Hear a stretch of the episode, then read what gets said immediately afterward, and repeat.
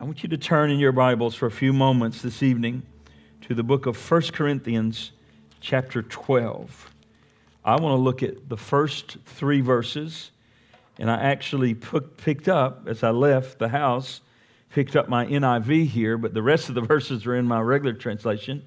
But uh, I want to read these out of, and it, it's fine. Even if it's the normal translation, it's fine. It's, it'll be very close. But as we look at this this evening, I want to share some truths with you tonight about the gifts of the Holy Spirit. And the gifts of the Holy Spirit are beautiful. Are they not beautiful? All the gifts of the Holy Spirit are beautiful, and they're beautiful when they're, when they're in operation uh, in, in the proper way. Paul is dealing with something tonight. It's really a, a warning of something that he actually gets into a little deeper as he goes on in the few chapters there.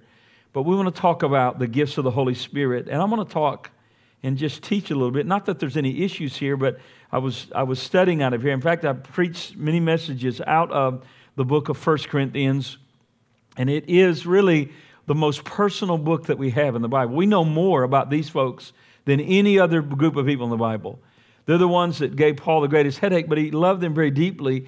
And, uh, and I trust that, uh, well, I know that his ministry there was very effective, and he, he just loved these people very much. And so he deals with something here, and let's read it together. I'll read it out of this translation, whatever you have there, be very close. 1 Corinthians chapter 12, verses 1 through 3. He says, Now about spiritual gifts, brothers, I do not want you to be ignorant. Then he says, For you know, for you know that when you were pagans, somehow you were influenced and led astray by mute idols. They were idol worshippers. Therefore, I tell you that no one who is speaking by the Spirit of God says, Jesus be cursed. Now, he's talking about the, when, when the Spirit of God is operating, a certain message will go forth. A certain message will always go forth. It will have a certain quality to it, it'll have a certain character to it.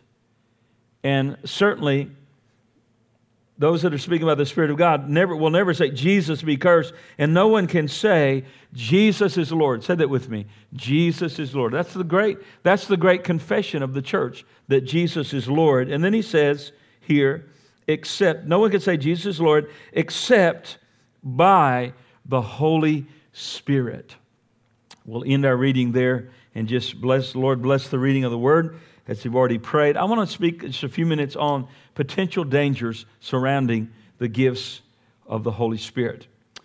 Now, the, the Corinthian church, as we have gone through many weeks, actually 23 weeks, this is the 24th message in this series, and I, I took a break for a while.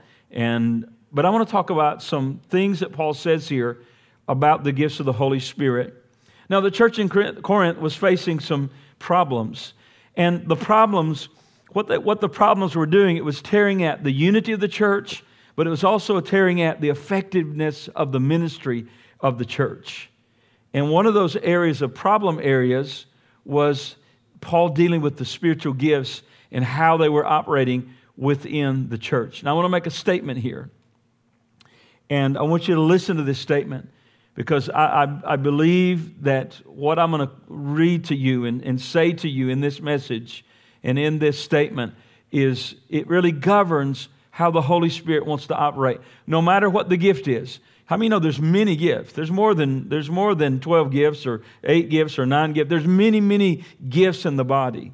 And, and there's different places in Scripture where the Lord talks about gifts. Leadership gifts, spiritual manifestation gifts, uh, there's practical gifts, many, many anointings of the Holy Spirit. Here's what I'm going to say about your gift, my gift, any gift, and that's this no gift, no ability, no endowment of the Holy Spirit should ever be abused or create controversy in the body of Christ.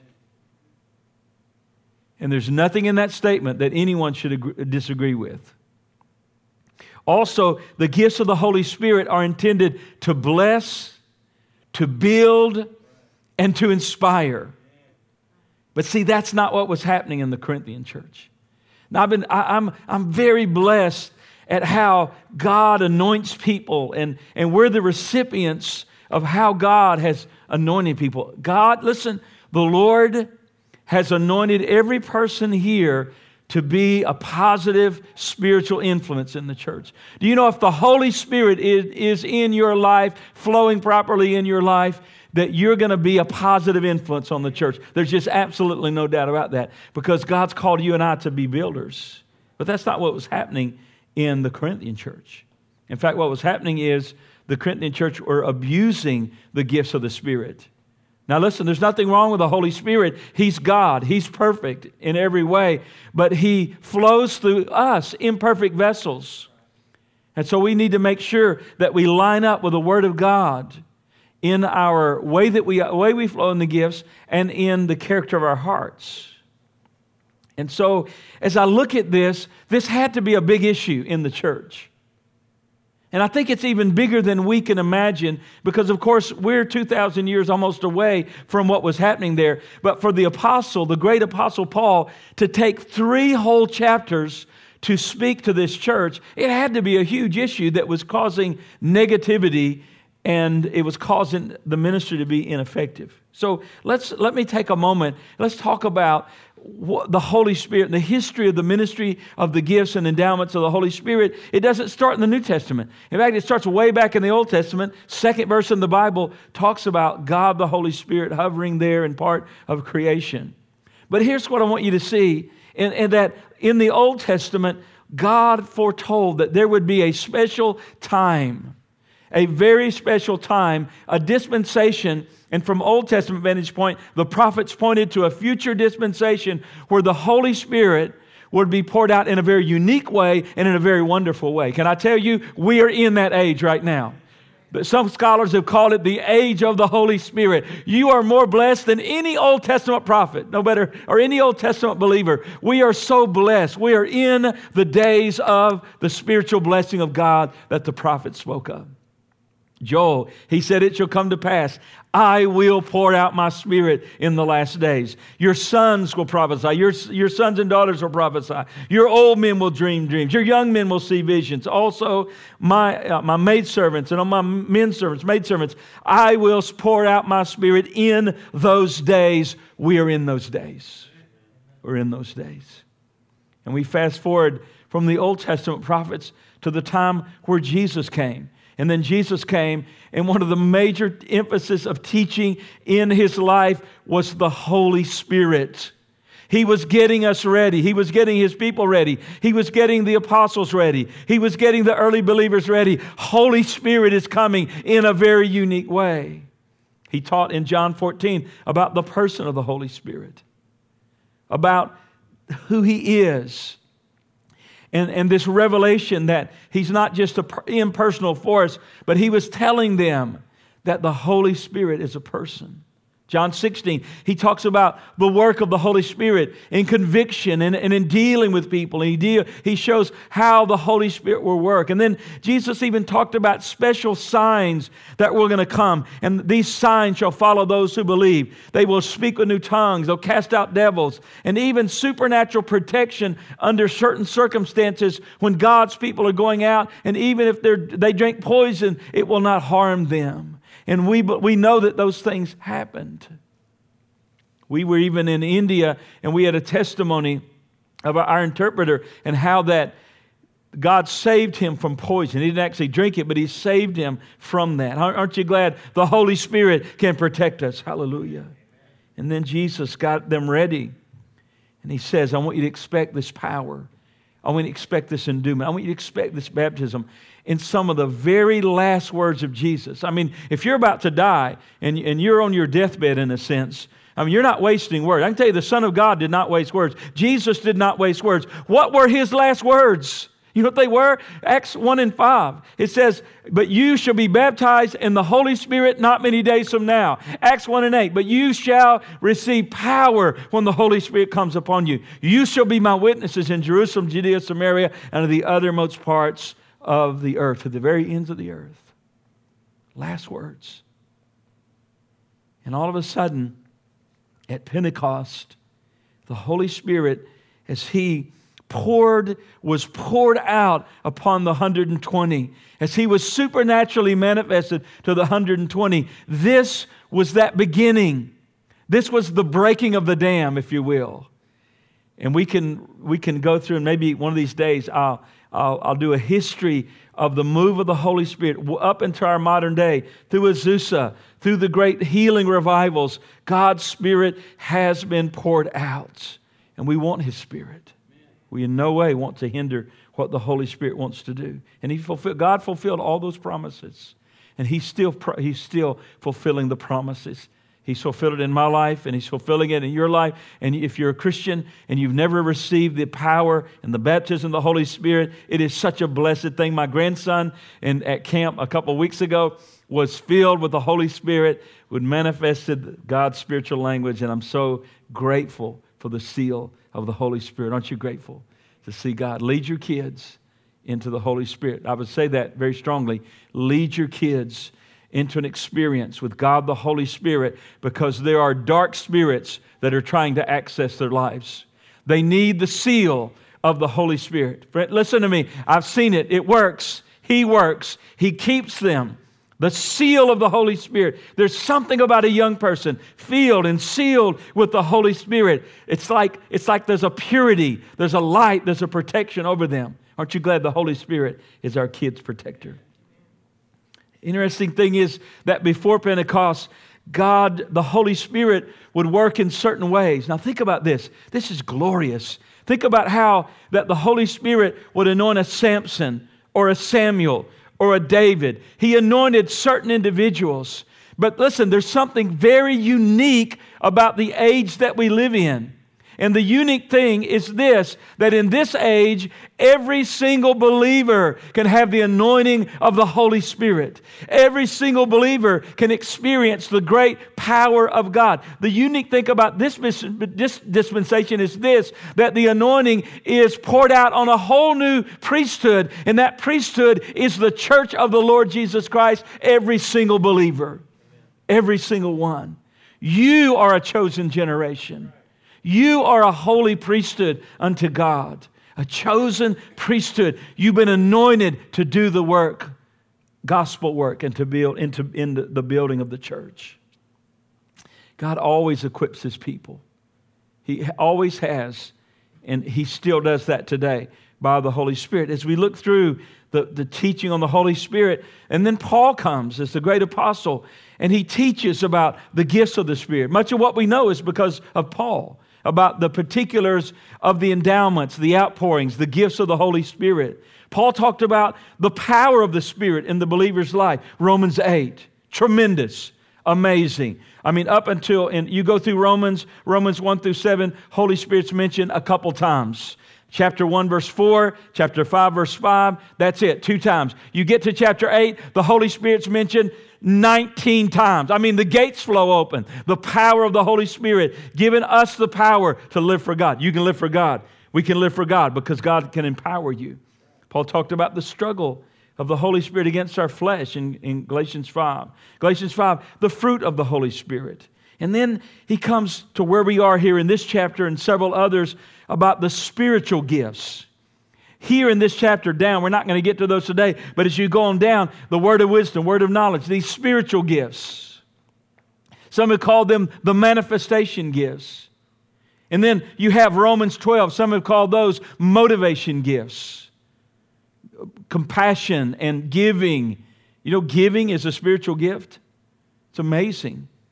And then prophecy prophecy a little different than the First Corinthians prophecy, but in the same realm, but, but a prophetic person. There are prophetic people that have a prophetic anointing. And then you have Ephesians 7 gifted leadership, Doma gifts, that, that He, God, or He, Jesus, gave some to be apostles and prophets and evangelists and pastors and teachers. What are those? Those are gifted men to lead the church. And Paul talked about these. So it's unmistakable. I mean, it's, It's the scriptures are full of teaching on spiritual gifts. It's unmistakable that God has available for us spiritual endowments, spiritual gifts, and anointings so that we can do the work of Christ and preach the gospel and reach this world for Jesus Christ. But think about this. Just as if in the natural realm, if you gave someone in the secular world, let's say, if you gave them a gift and you put it into their hands, they can use it properly, they can use it in a mature way, or they can abuse it. It's the same way in the kingdom of God. When the Lord gives gifts to us, He puts them in our hands and He anoints us, and we can use them properly, maturely for the best use and for the most edification and for the most for the, for the glory of God. The gifts are not to glorify any human being. If any person is seeking limelight and to use their gift and to be the, you know, all this and that and the cat's meow, it's not the Holy Spirit. Holy Spirit exalts no human being. Only one, the man, Christ Jesus. And that's what the Spirit of God does. It exalts the Lord and it brings blessing and it brings sweetness and I have seen the gifts of the Holy Spirit flow in the most humble vessels, the sweetest, the most godly, the most glorious way. And you left, you left just feeling like you had stepped into heaven. Why? Because when it flows in the right way, it's so beautiful. And that's what the Lord wants. Believers do not always use spiritual gifts wisely. Certainly the Corinthians did not. But there's several reasons that they can be abused. And I won't be too long here. But let's just talk just a few minutes about some of the dangers that he deals with in these three little verses. He deals with three dangers. One, he deals with the dangers of simply being ignorant of spiritual gifts. Secondly, he deals in verse 2 about the danger of being carried away into kind of a false kind of worship. Third, verse he deals with speaking a false message. He that speaks, he said in the, in the third verse. And then he talks about the Lord. He that speaks by the Spirit of the Lord speaks a certain way. The danger of speaking truth, but speaking it not under the lordship of Christ. He can only say this by the Spirit of God, by the Spirit of the Lord. So let's deal with the first one quickly. First danger is this simply being ignorant of spiritual gifts. Now, concerning spiritual gifts, brethren, notice this I do not want you to be ignorant. Actually, if your Bible says gifts, spiritual gifts, gifts is not in the original scriptures. It really is spirituals. But it, I mean, it's correct interpretation. You know, I guess the, the translators want to interpret a little bit there. But spiritual, the spiritual movements of God, the spiritual manifestations of God, these gifts we would define them as spiritual gifts, which are what? Which are abilities given by God. Now, understand this when the Lord speaks of spiritual gifts, these are not natural gifts that you kind of develop since childhood. No, they're not natural gifts. These that Paul is going to deal with, especially in this chapter, these are spiritual gifts given by the Holy Spirit to minister the gospel and minister in the church uh, let me, let's, I mentioned these, so I won't read them. I won't go through those. But Paul said this concerning spiritual gifts, I would not have you to be ignorant. So a person can be ignorant of spiritual gifts.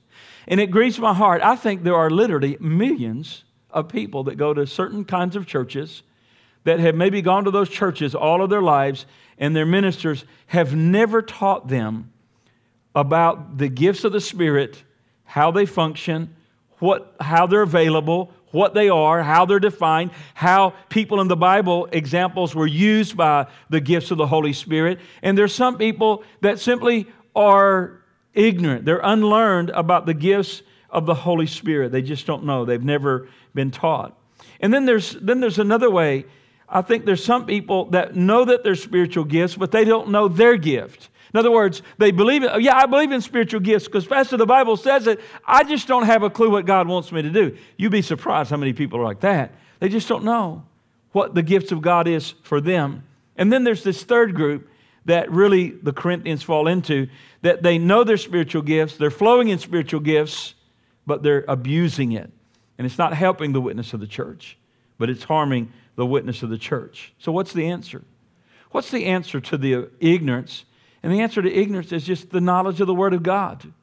The knowledge of the Word of God. We need the knowledge of the Word of God and we need the guidance of the Holy Spirit. Amen? We need the knowledge of the Word of God. We need to learn what the Bible says about these miraculous, wonderful, powerful, glorious gifts, and we need to learn what our particular gift is. The Lord will show you. You know, I know there's these gift tests, but you don't need a gift test. The Lord can show you. The Lord, if you will get down and yield yourself to God, He'll begin to use you in these gifts. The Bible says this be diligent to present yourself approved of God, a workman that needs not to be ashamed, rightly dividing the Word of God. Study, the King James said, to show yourself approved. Study, be diligent to give yourself to the Word of God and learn about these things. Don't be ignorant about spiritual gifts. 2 Corinthians 3:16 All scripture is given by inspiration of God, profitable for what?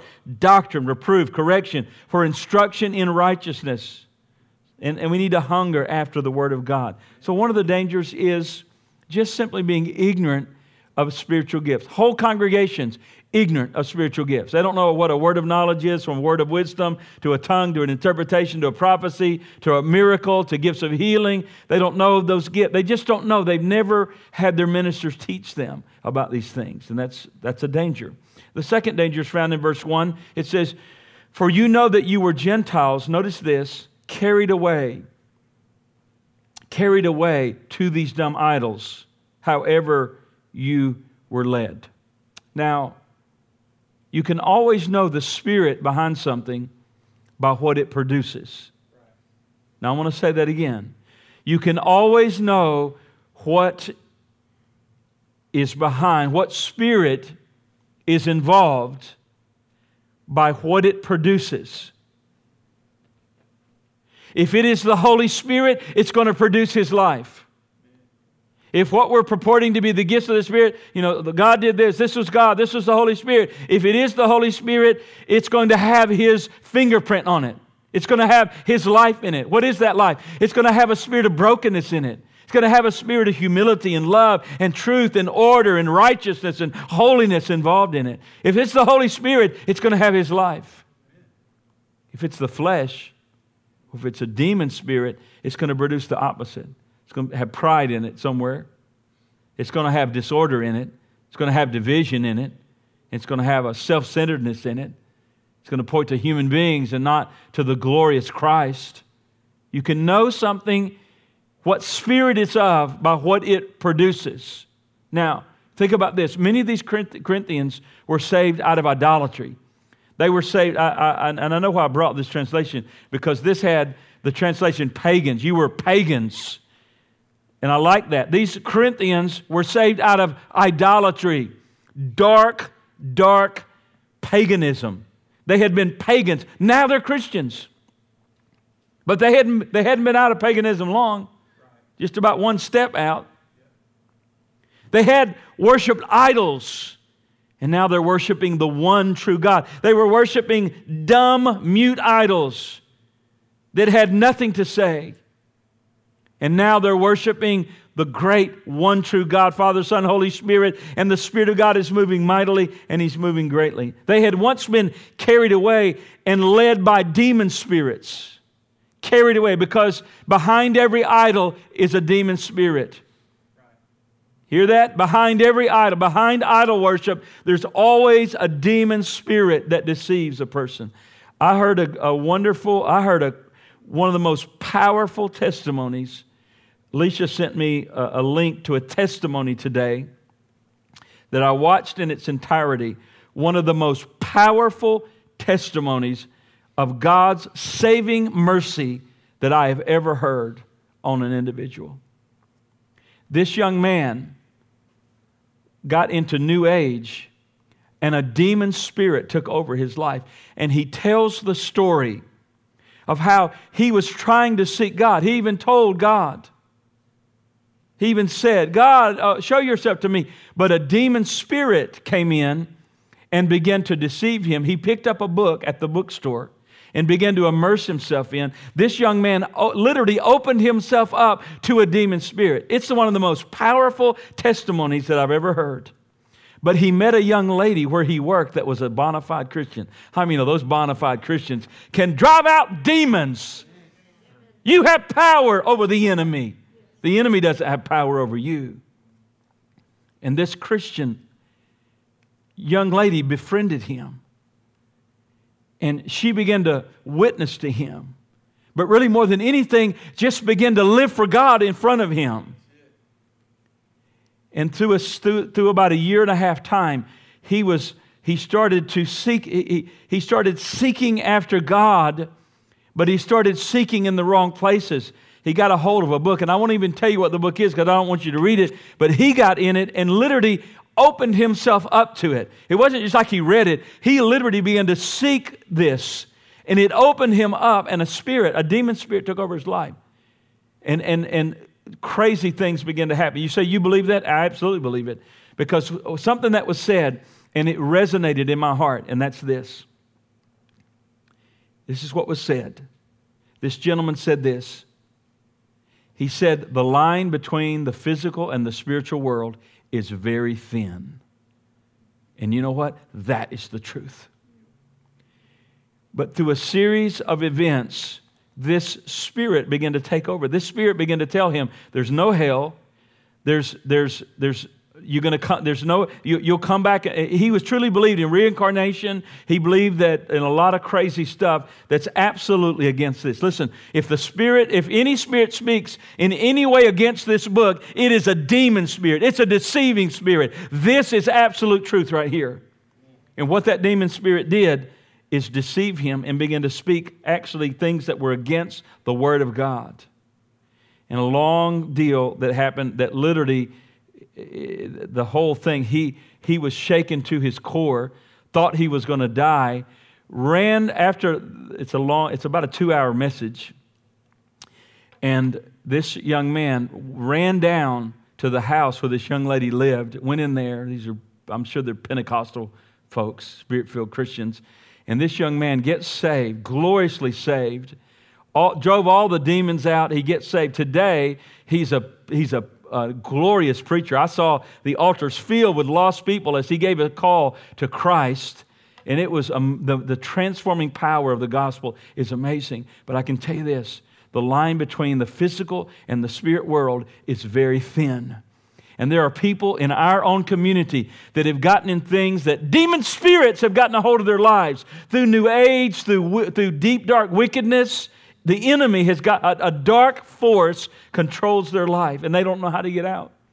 They don't know, they don't know, you, they don't know what we know. They want to get out. There's people crying to get out, but these dark spirits have control of their life. But we have the answer. The gospel is the power of God unto salvation. The gospel can drive any demon out. The blood of Jesus can, can cleanse any soul. And these, but before that, these these Corinthians had been carried away, it says, carried away into false worship, demon spirits. But now the Corinthians are under the power of the Holy Spirit of God. I mean, the religions of, of that day, the pagan religions, they, they fell into trances. It wasn't the Holy Spirit. They would speak in tongues, not the Holy Spirit, though. They would have ecstatic utterances. They would prophesy and speak about future things not the Holy Spirit. Those were demon spirits. You always know about what it produces. So the Corinthians were free. They were just one step out of all this. Saved now, Spirit of God's moving. And apparently, what happened is somebody was counterfeiting the Spirit the gifts. Probably were counterfeiting the gifts or, or misusing the gifts, or there was a pride spirit that came in. Some of them felt superior, which the Holy Spirit never gives us that feeling. See, what we need to understand is this we need to ask ourselves is the way that we're worship, worshiping, is it according to the truth of the Word of God, number one? And number two, is it being led by the Holy Spirit? Jesus said this God is spirit, and those that worship him must worship him in spirit and must worship him in truth. So we have to be very careful to not be carried away into some kind of false thing that's not the Holy Spirit. Quickly, third is this the danger of speaking a false message. Verse 3 says this that no one speaking, that no one speaking by the Spirit of God calls Jesus cursed. No one speaking. He's talking about speaking now. Now, some of the Corinthians maybe had maybe had spoken in tongues and maybe there was an interpretation. I don't know. Now I added that, so I don't know what's going on there. But apparently, this false thing that had been spoken was dealing with Jesus as Lord. What Paul is dealing with here is someone had given some kind of false message that contradicted that Jesus is Lord. So it may have been something like this. Someone might have spoke up and said, Jesus is cursed or accursed. And Paul said in no uncertain terms, that's not the Holy Spirit. The Holy Spirit would never say anything like that. William MacDonald in his commentary says this if, if a man says Jesus is cursed, you can, you can be sure that it is, a, it is demon inspired because evil spirits characteristically blaspheme and curse the name of Jesus. See, evil spirits hate Jesus, terrified of Jesus. They want, they want to dishonor him and discredit him. So, what we must do is speak the truth by the Spirit of God. We don't need to speak a false message. We need to speak the truth. The world needs the truth of the gospel coming from anointed lives and anointed lips to speak that Jesus is Lord and the Savior of the world. That's what we need. So we need to proclaim the truth.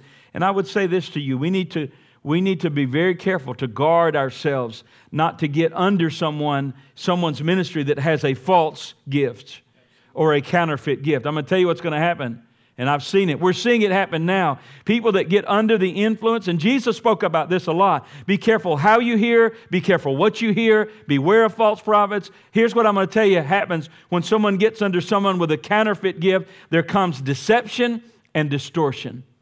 Their lives get deceived and things get out of whack.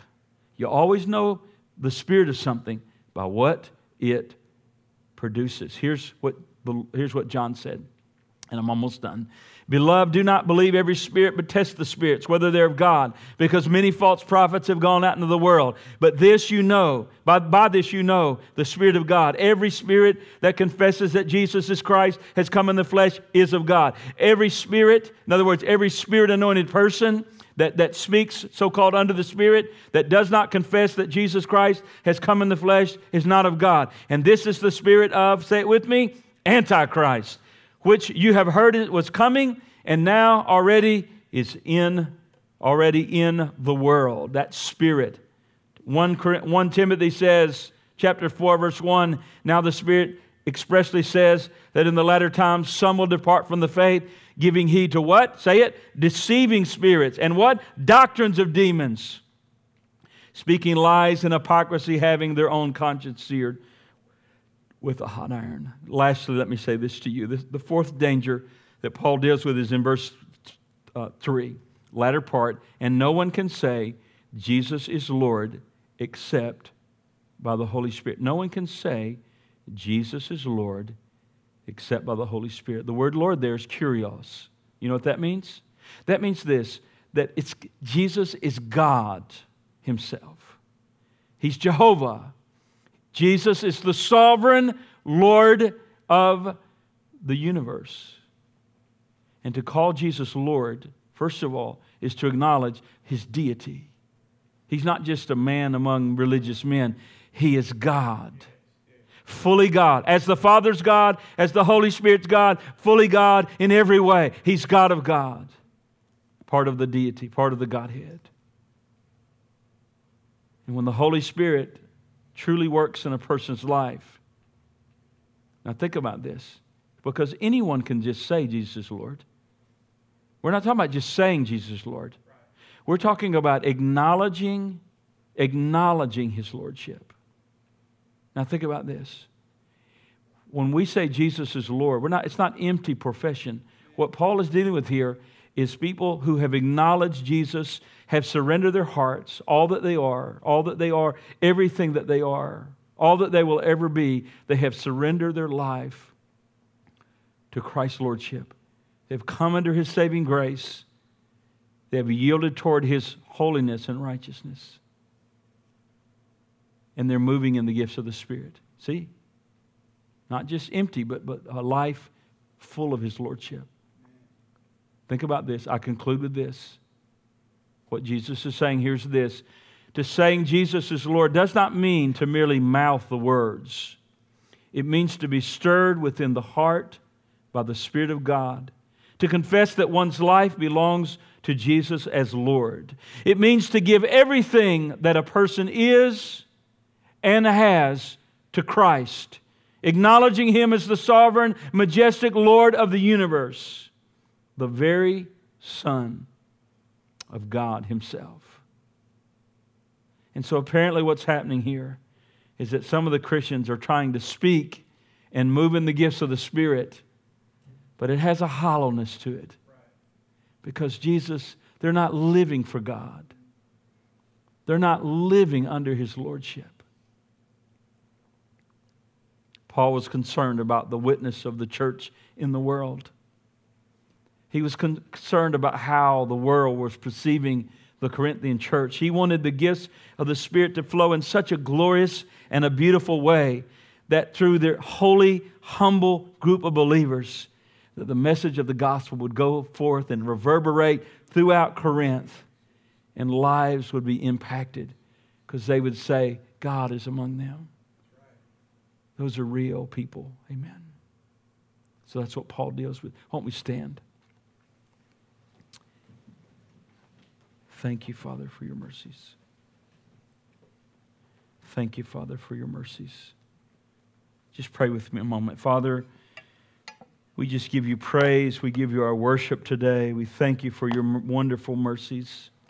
Thank you for the gifts of the Spirit. Lord, we don't want in any way, in any way, to be a hindrance to the work of the Holy Spirit of God. We want to confess your Lordship in in our lives, oh God. Lord, we stumble and fail in many ways, but we ask that the blood of Christ would cleanse our lives, would cleanse our church, that we, Lord, would be vessels ready for you to use in your wonderful gifts. And I think, church, I think that is a great way to pray. That right there where you are, just ask God to make you his vessel for his glory. Somebody needs your, the gift of the Spirit that God's going to anoint you with. Someone needs that ministry, whatever it is. And ask the Lord right there where you are to prepare your heart because you're about to be used of God. So, Father, we ask you to fill each of our lives with your Holy Spirit. We ask you to, as the Timothy says, let us be vessels, meet and ready for the Master's use. Sanctify our hearts. Humble us, Lord. Let us humble our own hearts before you, that when the gifts of the Spirit flow through us, they will flow through vessels that are so full of mercy, so full of brokenness, and, and so full of not vainglory and empty conceit, but Lord, to flow through lives that are so yielded to you that you get all the honor and all the praise. And, and when, when we're moved on by the Holy Spirit, whether it's a word of wisdom, word of knowledge, prophecy, miracle, healing, tongue, interpretation of tongue, whatever it is, when, when they experience God's life through your church, the first thing they say is how, how wonderful Jesus is.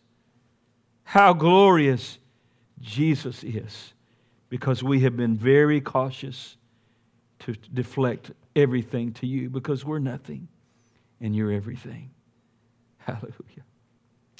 Thank you, Lord. Won't you slip a hand up and just praise Him? Just offer Him the glory. Right before we leave this place, Shokonama Sanderebo Sotarabayata.